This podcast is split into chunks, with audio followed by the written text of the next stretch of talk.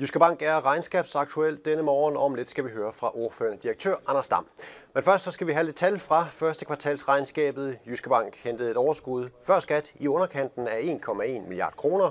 Efter skat lander overskuddet på 851 millioner kroner. Og det var helt i tråd med den opjustering, som Jyske Bank allerede for 14 dage siden offentliggjorde, og hvor banken hævede 2022 forventningerne til et nettooverskud i intervallet 3 til 3,4 milliarder kroner.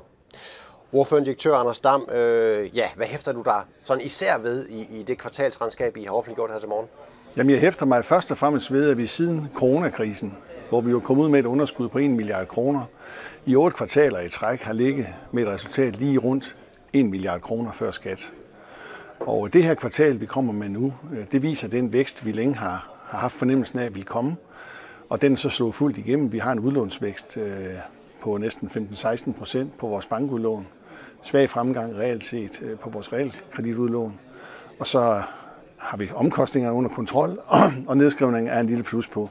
Så samlet set, så er det et pænt resultat, for ikke at sige et godt resultat. Og det er jo så også et resultat, øh, i, I beskriver, ja, som, som du siger, godt og tilfredsstillende, men, men I siger også nogle kommentarer omkring fremtiden og øh, et lidt mere usikkert konjunkturforløb øh, beskriver I i regnskabet. I kigger ind i. Hvad ligger der mere konkret i de forventninger og den formulering? Jamen det er jo klart, at konsekvenserne af Ukraine-krigen øh, er jo, at forsyningskæder og alt muligt andet har, er kommet i spil. Vi ser voldsomme prisstigninger rundt omkring, vi ser materielle leverancemangler osv. osv. Så det er klart, det spiller ind.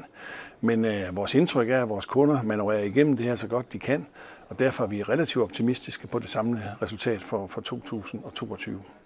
Og den her optimisme kan vi, kan vi måske øh, holde lidt op mod det faktum, Anders Dam, at I alligevel øh, har hensat omkring øh, 1,6 milliarder kroner, det der hedder ledelsesmæssige skøn, til nedskrivninger, til, til dårligdomme, der måtte komme, både øh, som følge af corona og måske også som følge af Rusland-Ukraine. Virkeligheden har måske vist sig ikke at være så grum alligevel. Der vil jo være nogen, der siger, at de 1,6 milliarder kroner, skal de ikke ligesom tilbage på bundlinjen, altså hvor meget livrem og seler skal du gå med? Jamen altså i en situation som den, nu med Ukrainekrisen, der er afløst coronakrisen, der synes vi, det er fornuftigt, at man, man er godt polstret, så vi kan med sikker hånd kan man være igennem også 2022. Så der er ikke planer om, at øh, de penge, de skal, de skal i spil til glæde for investorer og aktionærer? Og det kan jeg ikke udtale mig om for nær, men det afhænger af, hvordan konjunkturerne og hele forløbet udvikler sig.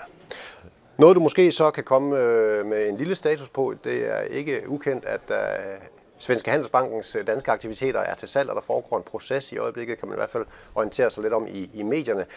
Hvornår bliver vi klogere på, på Jyske Banks position i, i den budkrig, må man formode, der foregår om uh, Handelsbanken i øjeblikket? Jamen altså den slags, uanset hvad der måtte være til salg, den slags kommenterer vi ikke på. Godt, Anders Dam, sådan lød den øh, korte kommentar her til sidst, og hvis du vil læse mere om regnskabet fra Jyske Bank, så er det bare at klikke ind på jyskebank.dk. God fornøjelse med det.